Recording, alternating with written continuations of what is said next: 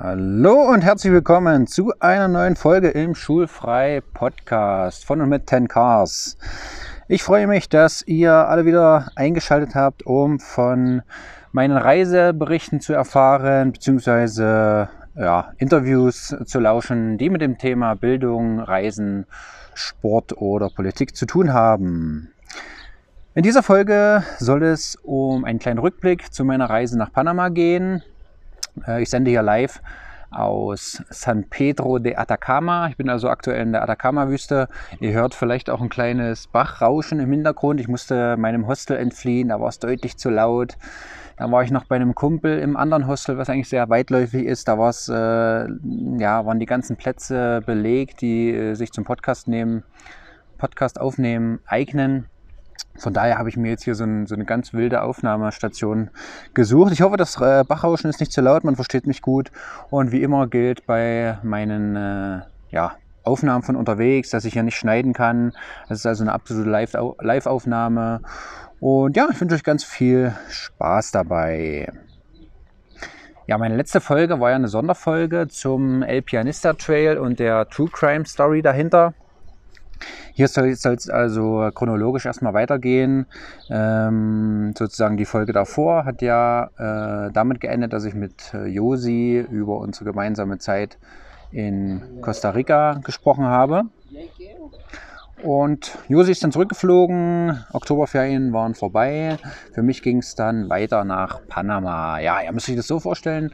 Äh, ich hatte ich glaube, mit Ankunft Costa Rica noch keinen weiteren Flug gebucht. Äh, ich wusste ja, Mittelamerika kann man ganz viele Länder besuchen. Äh, alles hat so einen gewissen Charme. Mexiko habe ich schon immer auf der Liste, will ich auf jeden Fall mal hin. Hatte überlegt, ob ich das vielleicht noch mache, bevor ich nach Chile fliege. Aber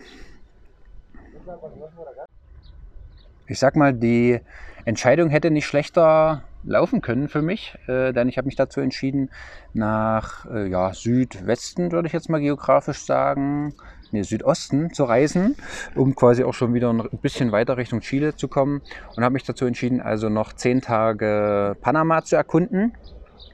Und das habe ich vielleicht so am 20. Oktober entschieden, ja, also am Anfang von der Costa Rica-Reise.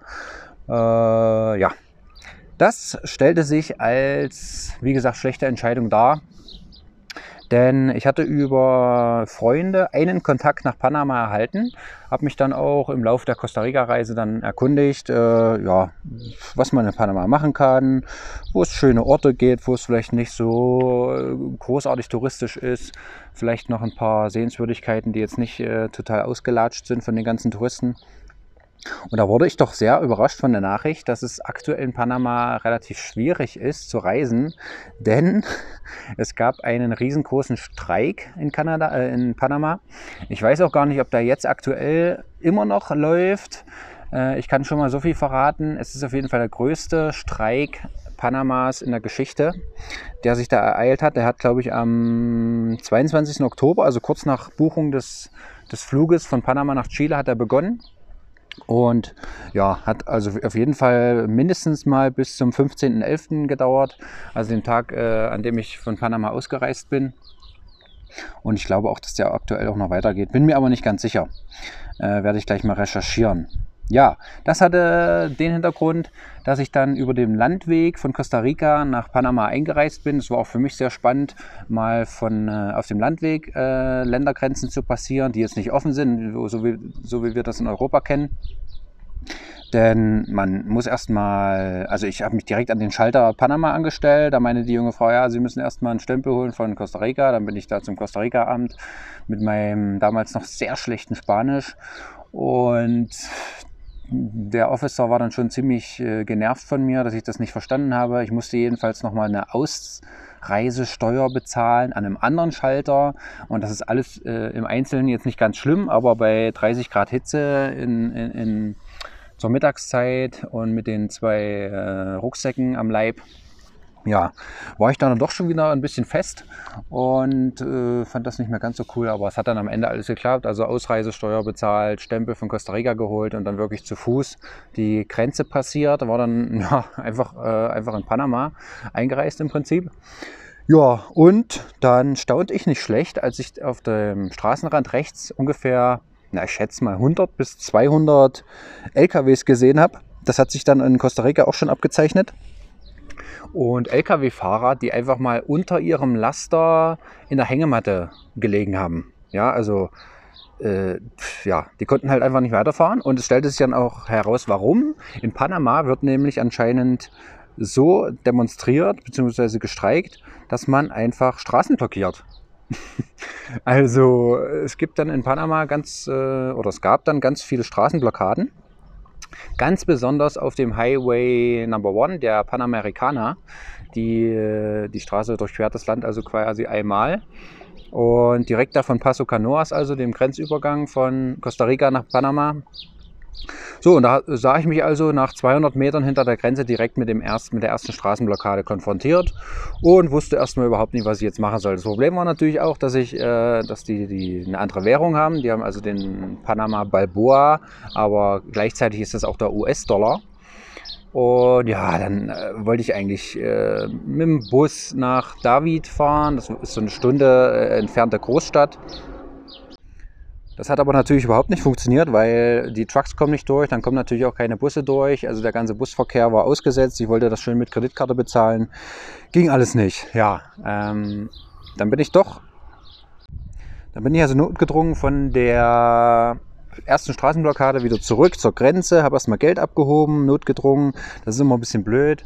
Eigentlich mache ich das Ganze in Ruhe lieber, äh, recherchiere nochmal im Internet, wo das kostenlos ist. Kleiner Sidekick ähm, mit äh, der DKB Debitkarte, Visa, was auch immer das da ist. Ähm, kann man in Panama nicht kostenlos abheben. Ich glaube, das geht auch mit vielen anderen Visa-Karten nicht. Sobald man eine ausländische Kreditkarte in, äh, in Panama in den Geldautomaten steckt, muss man, ich glaube, 6, 7 US-Dollar Gebühr bezahlen und kann, hat auch nur ein Limit von, glaube 500 US-Dollar, was man mit einmal abheben darf. Also das war dann auch schon wieder nicht so schön. Und ja, dann äh, fiel mir nichts Besseres ein, als in so eine Tankstelle zu gehen. Habe die Leute da gefragt, ja, wie ich jetzt am besten nach David komme. Da hatte ich mir ein kleines Hostel gebucht äh, und wollte sozusagen die erste Nacht dann da verbringen. Und die Leute dort meinten dann zu mir, ja, man muss jetzt hier diese Privattaxis immer fahren und von einer Straßenblockade zur anderen. Ne? Und ich so, ja, okay, und was soll das kosten? Ja, das ist halt unterschiedlich. Und naja, da haben sie mich so angeguckt, ja, Gringo, äh, für den äh, Panama-Bürger kostet es eigentlich 1 Dollar und für dich wahrscheinlich 10 Dollar. Äh, ja, weil man mir einfach ansieht, dass ich nicht äh, ja, aus Panama komme. Gut, äh, dachte ich, ja, das sind doch schon mal herrliche Aussichten. Und äh, der meinte auch, dass es bis nach David, ich schätze mal, dass das vielleicht 80 Kilometer waren, äh, von Paso Canoas aus, dass es da sechs oder sieben Straßenblockaden gibt. Ne? Also da kann man sich schon mal ausrechnen, wie viel das dann gekostet haben könnte. War aber Gott sei Dank nicht so. Also ich bin dann gleich zu dem ersten Autofahrer dann hin. Ihr müsst euch so vorstellen, da standen dann ganz viele Privatfahrzeuge, die dann ihre Karren mit Leuten vollge schustert haben und immer einen Dollar verlangt haben pro Fahrt. Also man ist eingestiegen, ist dann halt, keine Ahnung, 500 äh, Meter bis ungefähr 5 Kilometer gefahren. Dann kam die nächste Straßenblockade, alle wieder raus, äh, kurz gelaufen und wieder ins nächste Auto und das eben sieben, acht Mal am Stück. Und unter anderem halt nicht äh, im Auto, sondern ich bin dann auch teilweise äh, auf dem Pickup-Truck mitgefahren. Äh, ein Auto, was für vier Leute, vier Passagiere ausgelotet ist. Da waren dann halt einfach mal zehn Leute oder 15 Leute dann drauf. Also nur solche Geschichten. Das war schon mal ein, ein sehr gelungener Start ins Panama-Abenteuer. Nichtsdestotrotz bin ich dann irgendwann angekommen in David Hostel gefunden. Das war alles überhaupt kein Problem. Äh, bemerkenswert fand ich äh, an dem ersten Abend auf jeden Fall, dass man im Restaurant, dass da ein riesengroßer Zaun davor war. Das war auch beim Hostel so. Und ich bin da anscheinend in so ein bisschen, ja, nobleres Viertel geraten. Und da ja, sichert man sich anscheinend ab, indem man große Zäune um sein Grundstück baut. Das fand ich bemerkenswert und ja, bei jedem Gast, der dann ins Restaurant gekommen ist, wurde dann dieser Zaun da unter äh, wahnsinnigem Lärm aufgemacht. Also das ja, war jetzt nicht so, mh, hm, wie soll ich sagen, schön für die Essensatmosphäre dort im Restaurant. Ja, mein Panama-Kontakt hat mir dann auf jeden Fall den Tipp gegeben, nach Bukette zu reisen mit dem Bus. Das ist ungefähr auch nochmal eine Stunde von David entfernt. Da gab es tatsächlich auch keine Straßenblockaden. Ich konnte einfach den Linienbus nehmen, äh, habe da meine 1,50 bezahlt irgendwie tatsächlich im Bus auch noch Jordan kennengelernt, also ein Dude aus Panama, der hat mich dann auch noch mit Tipps und Tricks versorgt, wie man in, in Panama zurechtkommt. Der hat halt auch gesagt, ja, man darf auf jeden Fall nicht Englisch sprechen, man muss immer so ein kleines bisschen Spanisch sprechen, dann äh, wird man da auch nicht abgezogen, vor allem von, von diesen äh, Privattaxis da an den Straßenblockaden und so weiter. Und hat mir halt, wie gesagt, noch Tipps gegeben, was man sehen kann, was das Land ausmacht, so ein paar Insider, das ist also wirklich auch gut. Und mit dem bin ich auch seitdem noch äh, sehr regelmäßig im Kontakt. Wunderbar. Und Bukette hat den Vorteil, äh, ihr müsst euch vorstellen, David äh, liegt unten im Tal.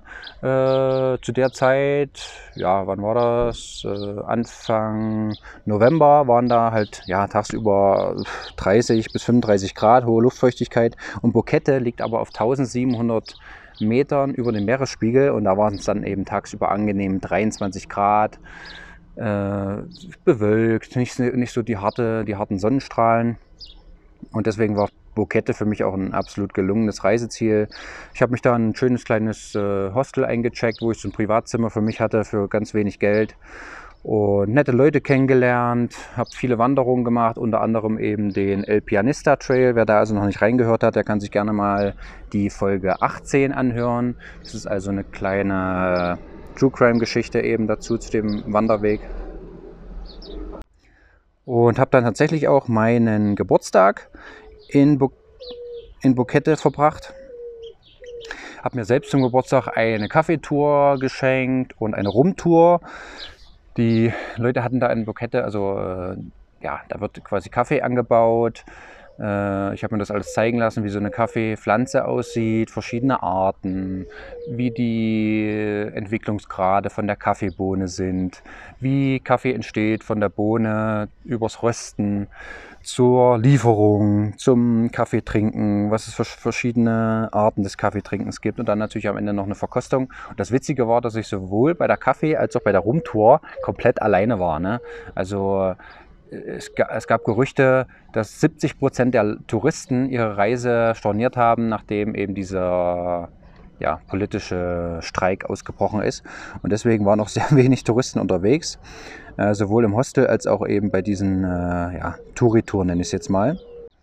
Und den Abend habe ich dann noch in der dorfeigenen Brauerei ausklingen lassen, wo glücklicherweise dann auch noch äh, drei Stunden Happy Hour waren. Und da konnte ich auch den ja, niederprasselnden Regen, also solche Regenfälle habe ich auf jeden Fall auch noch nie gesehen. Äh, zwei Tage lang hat es da im Prinzip durchgeregnet äh, in Bukette. Konnte ich dann bei einigen äh, Craft Beer Sorten ausklingen lassen. Und der Jordan aus Panama hat mir auch den Tipp gegeben, dass es da wie so ein Restaurant als Mensa gibt, wo es Frühstück, Mittag und Abendbrot für einen ganz schmalen Taler gab. Da bin ich also auch relativ häufig eingekehrt und es war dann wie so eine Buffetform, was die dir aber auf den Teller gelegt haben. El Saborazon hieß das Teil. Äh, ja, das Essen auf den Teller gelegt haben, dann haben sie, es, haben sie es angeguckt und irgendwie einen Preis ermittelt, der halt ja so zwischen 3 und 5 Dollar pro Gericht war. Also einen riesengroßen Teller voll mit warmem äh, Essen. Das war also auch hervorragend und wie gesagt, im Hostel hatte ich mich auch sowieso wohl gefühlt, habe auch einen netten Südafrikaner tatsächlich mal kennengelernt. Ich glaube, ich habe noch nie einen Südafrikaner auf all meinen Reisen kennengelernt. Das war also auch sehr, sehr spannend, der auch so ein bisschen auf Wohnungssuche war. Er wollte irgendwie raus aus Südafrika und hat die Reise so ein bisschen genutzt, äh, hatte ich den Eindruck, um sich Panama, Costa Rica, Mexiko, was nicht alles anzugucken, um da eventuell dann äh, ja, auszuwandern. Er hatte das gleiche auch schon in Europa gemacht, hauptsächlich im, im Ostblock so. Und äh, ja, fand das aber jetzt nicht so. Anscheinend ist, wollte er da nicht bleiben und hat jetzt irgendwie Mittelamerika ins Auge gefasst. Mit dem habe ich mich also auch sehr gut äh, verstanden. Der hat auf jeden Fall auch sehr von Südafrika geschwärmt, auch von dieser, von dieser Touristenroute. Da, mir fällt jetzt der Name nicht mehr ein. Ich glaube Golden Route oder so. Äh, natürlich, aber man muss da aufpassen. Ne? Er hat also die Gefahren auch nicht verschwiegen, äh, dass man da durchaus auch mal in den Überfall geraten kann, dass, da, dass man da von Autofahrern eingekesselt wird, von vorne, von hinten, äh, ausgebremst sozusagen. Und dann wird einem halt die Pistole an Hals oder an den Kopf gehalten und man muss halt sein Auto verlassen und das den äh, Piraten oder, oder äh, Dieben, keine Ahnung, wie man die nennen will, äh, übergeben. Ja, also sowas kann eben auch passieren. Äh, wenn man sich aber an die Touristenpfade in Südafrika hält, dann muss das wohl ein ausgesprochen schönes Land sein zum Entdecken. Und kleine Geschichte noch, äh, weil mir hier auch ein Hund gegenüber sitzt auf meinem Aufnahmeort hier und die, die Vögel zwitschern, war ich auf einmal Hundebesitzer. Ja, also es gab da so einen Wanderweg, äh, äh, The Three Lost Cascades, also die verlorenen Wasserfälle. Da bin ich direkt von Phuket auch hingelaufen und dachte mir noch so, äh, das ist aber ein großer Hund hier an der Seite. Wenn der jetzt da irgendwie rauskommt aus dem Grundstück, dann ich, stehe ich aber schon vor einem kleinen Problem, glaube ich, weil der auch sehr aufgeregt war. Und tatsächlich bin ich dann weitergelaufen, so ein bisschen parallel zum Grundstück und das Tor war offen. Dann kam der Hund wirklich zu mir, hat mich beschnuppert und hat mich wirklich äh, keine Sekunde mehr aus den Augen gelassen danach. Also den kompletten Tag plus komplette Nacht danach. Also wir haben dann wirklich da bestimmt noch ja, 15, 20 Kilometer zusammen abgerissen den Tag, uns die Wasserfälle angeguckt, hier Fotos äh, mit ihm im Vordergrund oder ihr, es war eine Hündin, äh, gemacht, den Wasserfällen im Hintergrund. Also es war auch bombastisch. Äh, ich, ich meine, ich kannte das ja. Ne? In Costa Rica laufen auch ganz viele Hunde rum. Da haben uns auch mal ein, zwei Hunde begleitet, für einen Kilometer, vielleicht mal eine halbe Stunde oder so, dann sind die aber auch, haben die auch das Interesse verloren. Aber diese Hündin ist wirklich bei mir geblieben. Der Wanderweg war dann vorbei, ich bin zurück nach Bukette gelaufen, wollte was einkaufen, der Hund ist mit in den Supermarkt gekommen. Und äh, was passiert natürlich? Irgendwelche, die Verkäufer dort oder Filialleiter, wie auch immer, sind da zu mir gekommen, ja, äh, schmeiß mal deinen Hund hier raus, du kannst hier nicht mit Hund reinkommen. Ich so, ja, das ist nicht mein Hund, aber er war halt an meiner Seite die ganze Zeit. Also ganz abstruse Situation so. Dann hat er halt den Hund eigenhändig da rausbuxiert äh, und er hat wirklich, oder sie, äh, direkt am Eingangstor von, dieser, von diesem Supermarkt auf mich gewartet, äh, ganz in Ruhe. Ich war dann fertig mit Einkaufen und habe mich dann auch bis zum Hostel begleitet. Problem war nur, dass in dem Hostel auch zwei Hunde lebten. Äh, die fanden das natürlich nicht ganz so geil, dass dann da so ein, ein fremder Hund mit am Start war. Äh, zum Glück gab es dann noch so einen Zaun. Die waren also durch den Zaun dann auch räumlich getrennt, haben sich aber angekläfft ohne Ende. Äh, war dann für meine, ja, wie soll ich sagen, Lärmempfindlichkeit auch nicht so geil. Und das Problem war halt vielmehr noch die Nacht. Denn äh, diese Hündin hat einfach so richtig gejault die ganze Nacht. Ich, ich kannte das überhaupt nicht so richtig. Also für mich äh, bellen Hunde halt so. Aber dass die so richtig jaulen, das hört sich richtig fürchterlich an. Das äh, Hostel hatte halt auch nur solche Fenster, wo du wie solche Schienen äh, verschiebst. Ne? Also die kannst du so parallel machen, dann hast du Durchzug oder du machst sie so äh, senkrecht zueinander, dann hast du halt das Fenster im Prinzip geschlossen, aber du hörst natürlich trotzdem noch, was draußen abgeht. Und ja, als äh, ich dann am nächsten Morgen aus meiner Hosteltür rausgetreten bin, war natürlich die Freude bei dieser Hündin extrem groß. Äh, meine Hostelbesitzer haben dann aber gesagt, ja, äh, wir tauschen das jetzt mal, wir locken die Hündin erst rein, dann gehe ich sozusagen raus und dann ist die Hündin bei denen geblieben. Und dadurch, dass Bukette auch nicht so ein super großes Dorf oder Stadt ist, konnten die sozusagen die Besitzerin von der Hündin ausfindig machen. Und als ich dann am Abend zurückgekommen bin von dem El Pianista Trail, da war die Hündin dann auch weg und die Besitzerin war halt auch super zufrieden, dass sie ja, ihre, ihre vermisste Hündin wiedergefunden hat. Das war also des, definitiv auch ein sehr interessanter Tag für mich, mal Hundebesitzer in Panama zu sein für, für 36 Stunden. Genau, dann äh, war Bukette im Prinzip vorbei für mich. Ich bin da vier Nächte geblieben, obwohl ich anfangs nur zwei Nächte gebucht hatte. Aber durch diese Streiksituation wusste ich jetzt auch nicht so richtig, was soll ich machen. Ich habe mich da sehr wohl gefühlt.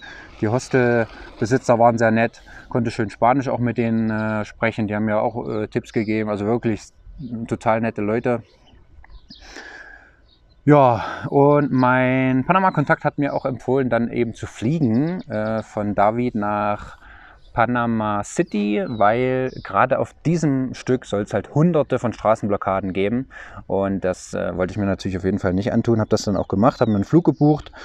Äh, der hat dann ungefähr eine Stunde gedauert äh, in einer richtig kleinen Maschine. Ich glaube, ich bin auch noch nie mit so einem kleinen Flugzeug geflogen. Das hatte auch äh, Propeller und alles äh, ungefähr, ich schätze mal 30 Sitze so, also links zwei Sitze, rechts zwei Sitze. Und wir sind dann gelandet nach einer Stunde ungefähr und dann kam halt äh, so ein richtiger, ja, fast schon südamerikanischer, schwarzhaarig, äh, schwarzhaariger Typ raus. Sicherlich der Pilot oder Co-Pilot ist ins äh, Mikrofon gegangen, hat was durchgesagt und ich merkte schon so, äh, dass die Stimmung jetzt so ein bisschen kippt. Die Leute waren alle angepisst und so. Und ich habe dann, er hat es dann auch auf Englisch für mich erzählt. Ich war der einzige Gringo da im, im Flugzeug. Also äh, ja, weißer, europäisch, europäischer Abstammung, sage ich, mal, sag ich jetzt mal. Mm, hat es dann mir auch nochmal erklärt, dass durch die Streiks wohl ein Brand auf dem Flughafen in Panama City äh, ausgebrochen ist und dass wir jetzt auf einem anderen Flughafen gelandet sind, auch in Panama City. Ihr müsst euch das aber vorstellen, es gibt drei Flughäfen. Äh, ich glaube, einen Flughafen für internationale Flüge, einen für Domestic Flights, also Inlandsflüge und dann noch einen, äh, ein bisschen weiter außerhalb. Und ja, wir sind dann äh, an dem gelandet, äh, der am weitesten im Westen des Landes liegt. Aber die sind alle relativ nah beieinander, ja, gerade wenn man jetzt in Flugzeugdistanzen rechnet. Jedenfalls mussten wir dann da verharren, äh, bis der Pilot halt irgendwelche Anweisungen gekriegt hat, was er jetzt machen soll, dies, das. Ich meine, du kannst ja nicht die Passagiere an einem, an einem anderen Flughafen rauslassen, als auf dem Flugticket angegeben. Ne? Also irgendwie, das funktioniert ja nicht. Aber das hat überhaupt sowieso zu der ganzen Situation mit den Streiks, Blockaden und was nicht alles gepasst. Jedenfalls, lange Rede, gar keinen Sinn. Äh, nach einer Dreiviertel bis Stunde ungefähr kam er dann lächelnd raus, hat nochmal was durchgesagt, äh, dass wir jetzt also weiterfliegen können. Und wir sind dann wirklich zum kürzesten Flug meines Lebens aufgebrochen, nämlich von dem einen Flughafen in Panama City zu dem anderen. Das hat ungefähr wirklich, naja, also keine fünf Minuten, vielleicht drei Minuten gedauert. Einmal kurz abgehoben, schon mal eine schöne Sicht auf den Panama-Kanal erhascht, sowie die ganzen Schiffe, die da gewartet haben. Und dann auf dem äh, ja, Zielflughafen gelandet, auschecken und so weiter, hat alles auch super funktioniert. Und dann war ich eben in der, ja, wahrscheinlich einer der berühmtesten Städte durch den äh, gleichnamigen Kanal äh, der Welt. Panama City. Und wer mich kennt, der weiß, dass ich gar nicht ein großer Städtefreund bin. Äh, Habe ich dann auch relativ schnell gemerkt. Die erste Nacht da in Panama in irgendein billiges Hotel eingecheckt, war da für mich alleine. Äh, hatte da auch so ein kleines Tief, mich überhaupt nicht wohlgefühlt, sowohl in dem Hotel als auch äh, alleine zu sein. Der Pool war auch total schäbig. Äh, das Essen hat nicht geschmeckt. Ich war da halt in so einer Fastfood-Kette erstmalig. Dann hatten die auch kein Gemüse äh, durch die ganzen Proteste ne? und äh, der ganze Lieferverkehr ist ja ausgesetzt. Die hatten auch Riesenprobleme mit dem Benzin. Äh, keiner, ja, die, die, Leute konnten kein Auto mehr fahren, weil natürlich äh, die Tankstellen auch nicht versorgt werden konnten. Soll jetzt aber nicht Thema sein. Jedenfalls überhaupt nicht wohlgefühlt und dann habe ich wirklich für mich entschieden, okay, du gehst jetzt wieder in Hostels. Und ich glaube, meine letzte Hostelnacht liegt auf jeden Fall, naja, sagen wir mindestens fünf Jahre zurück. Und ich dachte vielleicht auch so ein bisschen, dass ich da jetzt äh, ja, irgendwie rausgewachsen bin, Hostelleben nicht mehr so meins ist, aber äh, nach dieser Nacht wusste ich, nee, nee, nee, nee, hier alleine im Hotel, das willst du auf jeden Fall nicht, gehst lieber ins Hostel.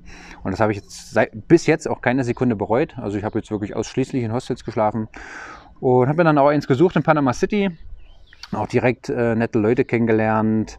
Äh, am ersten Tag bin ich da diesen Küstenstreifen äh, lang gegangen, habe mir diese ganzen Wolkenkratzer angeguckt. Das ist ja wirklich eine unglaubliche Stadt. Das hat mich so total an Dubai erinnert.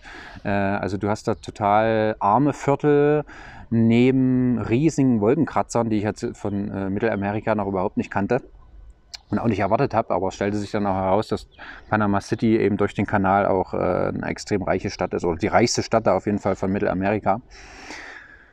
Ja, dann äh, habe ich mir noch so das, das äh, alte Stadtviertel angeguckt, war in Casco Viejo, habe da in Ruhe gegessen und wie gesagt nette Leute kennengelernt, unter anderem auch eine Schweizer Lehrerin. Für mich auch total interessant, nicht nur da, deswegen, was die verdienen, ist sicherlich natürlich auch interessant, aber auch wie die Ausbildung läuft, wie der Schulalltag ist und so weiter. Es war also toll, sich da auszutauschen. Und die Schweizer machen es auch ganz interessant. Die machen im Prinzip nur drei Jahre Studium um, und dann bist du eben Lehrer. Ne? Machst, glaube ich, noch so ein Jahr, wenn ich mich richtig erinnere, wie eine Art Referendariat und danach bist du aber fertig. Und äh, ich weiß nicht, wir Deutschen machen hier äh, fünf Jahre Staatsexamen wo äh, keine Minute über den wirklichen Schulalltag mal gesprochen wird und du, äh, naja, soll jetzt nicht das Thema sein, jedenfalls die Schweiz, in, in, den Schweiz, ähm, na, in der Schweiz wird man schneller auf jeden Fall Lehrer und äh, ja, tatsächlich, man verdient auch ein bisschen mehr, sagen wir mal, ne? Ja, das war also interessant und witzigerweise war ich dann in meiner ersten Hostelnacht wieder äh, ja, in einem Achterdorm, also mit acht äh, Betten und war einfach mal der einzige Typ Es waren einfach mal zufälligerweise sechs Mädels äh, da im, im Hostelzimmer und ich. Ein Bett war frei geblieben. Und das ist insofern halt einfach angenehmer, als dass äh, ja, Mädels, Frauen äh, halt seltener schnarchen. Und das war dementsprechend auch eine sehr angenehme, ruhige Nacht für mich da. Also wieder ein guter Einstieg in, ins Hostelleben. Hab dann aber natürlich auch am ersten Tag direkt gemerkt, ey, ich kann jetzt hier nicht noch fünf Tage in dieser Stadt verbringen. Da werde ich einfach wahnsinnig, äh, weil mein Abflug nach Chile war dann eben fünf Tage später angesetzt und habe dann auch relativ schnell äh, mich entschieden, nochmal in den Dschungel zu fahren, nämlich nach Gamboa, wer das mal nachgucken möchte auf der Karte. Äh, also noch eine Nacht, äh, glaube ich, da in Panama verbracht. Bin dann nach Gamboa gefahren. Da ist man sogar mit der ganz normalen Metrokarte äh, hingekommen. Und äh, eine Metrofahrt in Panama City kostet auf jeden Fall 30 äh, Cent, US-Dollar. Also extrem billig.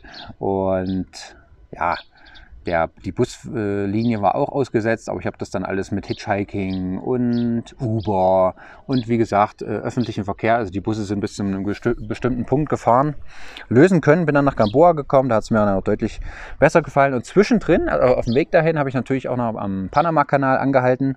Und da ist mir so ein bisschen aufgestoßen, also erstmal natürlich total beeindruckend. Ich habe mir da so einen Kinofilm angeguckt, den irgendwie Morgan Freeman moderiert hat wahnsinnig beeindruckend, wie das alles entstanden ist. Also wer da Interesse hat, das lohnt sich auf jeden Fall mal zu recherchieren wie das bewerkstelligt wurde, wie die Leute da mit den Maultieren, Eseln, was nicht alles versucht haben, dieses Land zu kreuzen früher. Dann kamen die Ideen, äh, den, den Rio Chagres zu nutzen. Ist aber ein total wilder Fluss, da kann kein Boot langfahren und was nicht immer. Und dann gab es einen, glaube französischen Ingenieur, der hatte die Idee, ein, ein Riesengebiet zu fluten, also den, diesen wilden Fluss eben zu nutzen, ein großes Gebiet zu fluten, das dann auch der Gatun-See dadurch entstanden. Und so stand also dem Panama-Kanal nichts mehr im Wege, so wie wir ihn heute kennen. Ja, und was mir aber mh, hm, ja, sauer aufgestoßen ist, sage ich mal, ist, dass man Eintritt bezahlen musste, so ein Kombi-Ticket für diesen Film und äh, für die Besichtigung von so einer Aussichtsstelle. Da konnte man also ja, so ein paar Treppen hochgehen und hatte dann einen guten Blick auf diese Schleusen da.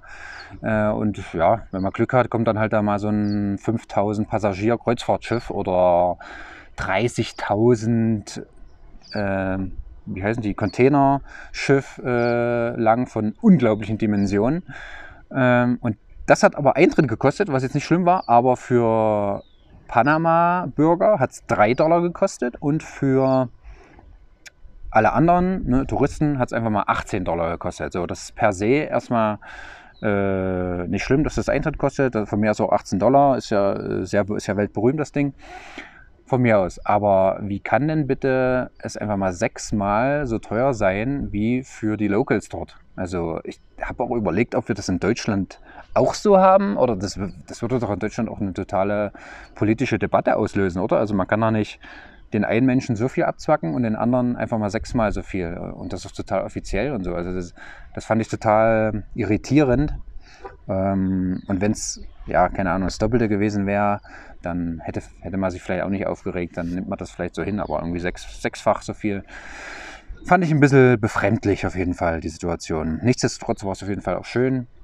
Ich, äh, es hätte dann aber eine Stunde gedauert von diesem Aussichtspunkt bis zum nächsten Boot. Da habe ich dann stattdessen lieber noch einen Bus genommen und bin eine Schleuse weitergefahren und habe dasselbe Boot dann, äh, ja, statt mit Hunderten von Touristen äh, für mich alleine, beziehungsweise mit so ein paar Leuten da am Straßenrand sehen können.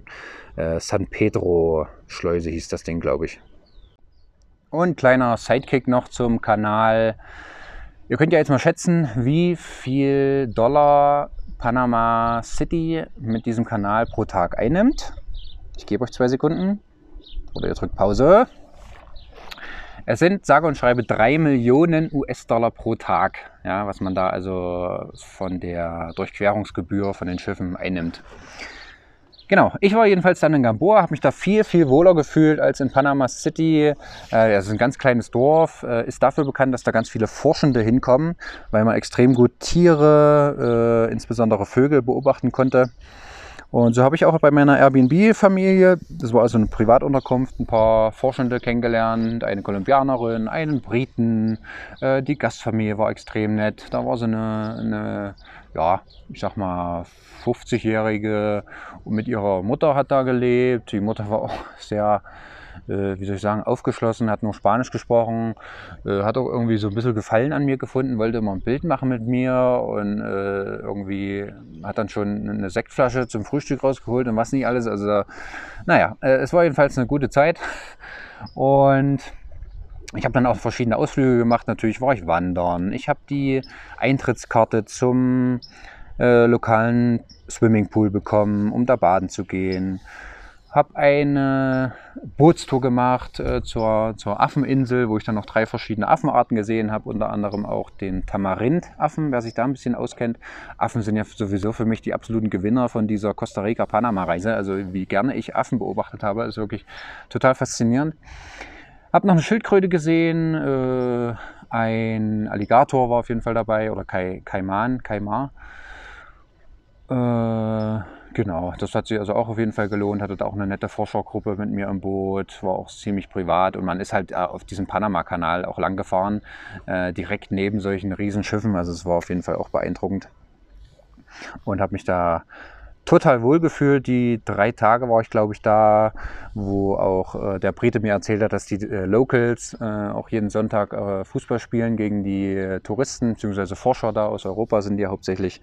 Also das war eine, eine total tolle Atmosphäre dort in äh, Gamboa. Ja, nach den zwei, drei Tagen Gamboa bin ich dann zurück nach Panama City gekommen. Nochmal für eine Nacht in mein schon bekanntes Hostel da eingecheckt wieder. Auch noch einen netten Briten kennengelernt, der witzigerweise mit demselben Flug nach Kolumbien erstmal Bogota geflogen ist, sodass ich mit, mit dem auch den Uber zum Flughafen teilen konnte.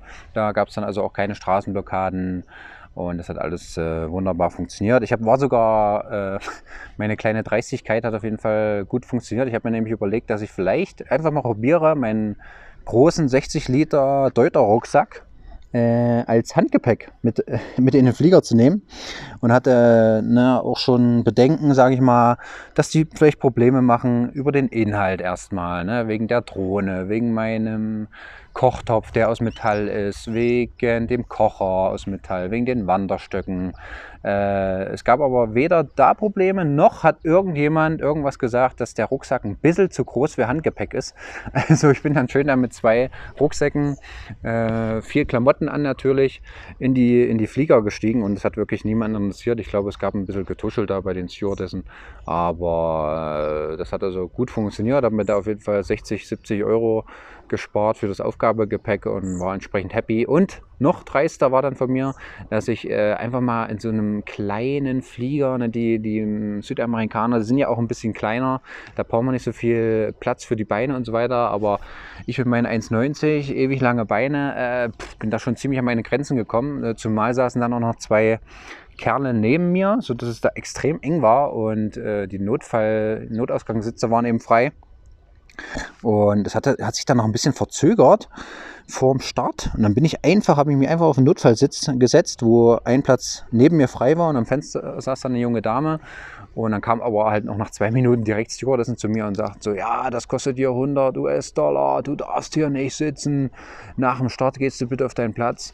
So, ja, ja, ja. Äh, und dann war Start und dann dachte ich so, hm, ich habe dann währenddessen die junge Dame kennengelernt, das war eine Chilenin, habe ich schön mit der unterhalten, so gleich ein paar Tipps abgeholt, was man machen kann, dies, das. Und dachte so, ey, jetzt bist du mal noch dreister als zu diesem Handgepäcksgeschichte äh, und bleibst einfach auf diesem Platz sitzen. Ja. Und es kam, wie es sein sollte. Es kam kein Steward mehr, keine Stewardess. Die hatten dann zu tun damit ihren Getränken und Verkaufen von Parfüms und was nicht alles für Kram da äh, vertickt wird. Ja, ich konnte dann da entspannt den 6-Stunden-Flug auf dem Not Notausgangsplatz verbringen, der eigentlich 100 Euro gekostet hätte. Das war wunder, wunderbar und ein schöner Start in das Abenteuer von Chile. Witzigerweise, und um das Ganze noch abzurunden, hat mich dann die junge Dame, die wurde von ihrem Freund abgeholt, die haben mich dann sogar noch äh, mit zum Hostel gebracht. Also ich hatte dann noch meinen privaten, privaten Shuttle-Service, weil ich natürlich auch kein Internet hatte in Santiago. Ähm, es gibt da unglaublich aggressive Taxifahrer, die einen natürlich äh, auch übers Ohr ziehen. Und deswegen war ich heilfroh. Es war auch mitten in der Nacht. Ich glaube, ja, schon, schon nach Null, also äh, gegen um eins ging es dann schon, dass die gute Lilly mich dann mitgenommen hat. Äh, ja, wunderbar. Dann war ich angekommen in Chile und da geht es dann in der übernächsten Folge weiter, ihr Lieben. Ich habe euch jetzt schon ja über eine halbe Stunde wieder von meinen Reisen erzählt. Das passt ganz gut ins Pensum. Ja, so eine halbe Stunde bis 40 Minuten ist ja, habe ich ja so ein bisschen mir als Ziel immer gesetzt. Nächste Woche, Montag, kommt schon die neue Folge. Da gibt es wieder mal ein Interview nach äh, ja, relativ langer Zeit. Letzte Interview war ja da mit äh, Josi in Costa Rica. Ich habe nämlich jemanden Interessantes gefunden, mit dem ich ein schönes Interview geführt habe und die Folge kommt dann nächsten Montag. Könnt ihr, könnt euch definitiv darauf freuen. Ich bedanke mich sehr herzlich fürs Zuhören. Wünsche eine schöne, schöne Woche. Ich habe schon gesehen, es gibt äh, ja, den, den Wintereinbruch im Prinzip schon in, in Deutschland. Lasst euch den Glühwein auf jeden Fall schmecken auf dem Weihnachtsmarkt und Lasst gerne Feedback da, vor allem zu der Folge oder zu irgendeiner anderen oder allgemein zum Podcast. Das könnt ihr unmittelbar bei Spotify machen, bei der Sternebewertung. Ihr könnt mir auch Feedback persönlich über die angegebene E-Mail-Adresse zusenden oder Gastvorschläge, wie auch immer. Könnt gerne mit mir in Kontakt treten, da freue ich mich sehr drüber.